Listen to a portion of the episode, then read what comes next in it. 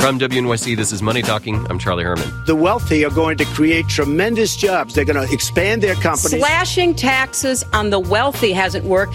And a lot of really smart, wealthy people know that. We're cutting taxes for the middle class. And I will tell you, we are cutting them bigly. Nobody who makes less than $250,000 a year, and that's the vast majority of Americans, as you know, will have their taxes raised. I'm getting rid of the carried interest provision. And if you really look, it's not a tax, it's really not a great thing for the wealthy. It's a great thing for middle class. Donald Trump and Hillary Clinton both have plans to reform the tax code. And this week, the Tax Policy Center analyzed those plans, and as the director of the center put it, they are practically mirror images of one another. While Trump would cut taxes for the top 1% by more than $200,000, Clinton would increase their taxes by over $100,000. Trump would cut taxes for businesses, Clinton would raise them. And over 10 years, Trump's tax cuts would total trillions of dollars, while Clinton's would actually increase taxes by over a trillion. Well, joining me for a closer look at the plans are Catherine Rampell with the Washington Post and Rob Cox with Reuters Breaking Views. And Catherine, when you see this analysis of the proposals, what stood out to you? Well, as you said, they are somewhat mirror images of one another. Um, one would increase tax revenues slightly and basically keep us on more solid fiscal footing.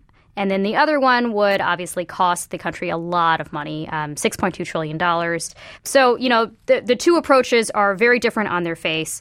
Beyond that, who they benefit um, and who they hurt also is somewhat varied, given that Hillary Clinton would increase taxes on the very rich. And of course, the, the, numbers that we're looking at don't describe the spending side of the picture. But basically, what Hillary uh, has said she will do is use that increased revenue to pay for some of the other plans she wants to, to put into place. Trump, on the other hand, will give, uh, I think, something like half of his tax cut to the very wealthy, although people all across the income spectrum will receive a tax cut under him. But isn't his argument that by doing this, it's actually going to stimulate businesses and wealthy people? I mean, he says this wealthy people create jobs, they're going to create a lot of jobs that this is the idea, this really trickle down supply side economics to get the economy going again. I mean, there is this notion that if you cut taxes, not just for the wealthy, but across the board, it is going to accrue to everybody, right? So there is some money in the pocket. And the idea is then, particularly, a lot of this money will go out into the economy. People will be buying more uh, Lamborghinis, uh, cruises, whatever it might be, stays at the Trump Hotel in Washington. Um, and therefore, it raises the growth rate. And so that $6.2 trillion that you talk about that, that's going to be missing over the next few years will actually be supplanted by all of the great new tax receipts from uh, people going out and spending. All that kind of stuff. Um, that's the argument. And th- that would be one reason to maybe accept that the numbers, as he said, aren't quite fully they're Understood. not as dire. They're not, yes, they're, that is certainly what the Trump campaign argues, and what other conservative economists, conservative politicians have argued throughout time. Has that been effective in the past? Uh, it does not appear to be. We've done several experiments where we have massively cut tax rates. It's hard to do a, sort of like a controlled experiment. You know, we don't have two economies, one in which we did this and one in which we didn't.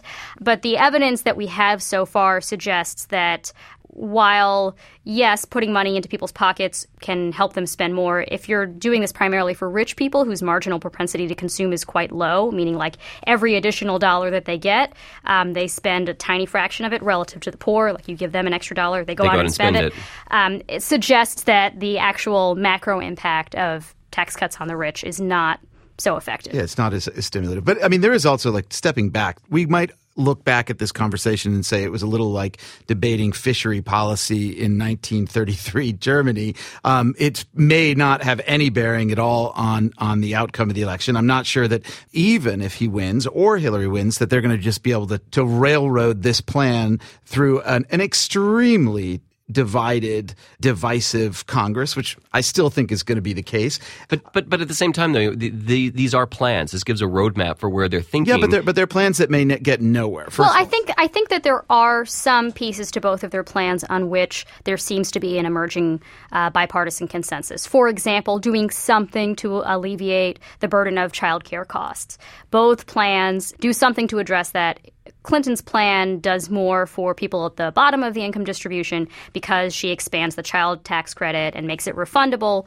Um, Trump's plan is arguably more beneficial for people at the top because it, it works through and deductions. you have the carried interest. And car- yeah, I was going to say well, the explain. Talk to me a little bit about carried interest, and to get a little parochial. I mean, that's something that could really affect New York's economy and the financial sector here. Well, basically, it would, it would impose a higher tax rate for private equity fund managers and certain hedge fund managers. But I mean, as a as a broad, I mean, I don't know what you maybe looked at the numbers, Catherine, but it's not going to have a huge impact. Yeah, it's a tiny set, a, a tiny, tiny share of the population. But, but it's, that it is, is about making sure that, as you know, the, the secretary of the private equity manager doesn't pay a higher tax rate than the private equity manager. And, That's and, sort of the, this, the basic this fairness does seem question. again this does seem like the kind of relatively narrow policy that could get supporters on both the right and the left and there's a part of me that kind of wonders why this hasn't happened already Since there's so much support across. yeah, the, there's so much support. There's not a lot of broad-based sympathy amongst voters for private equity.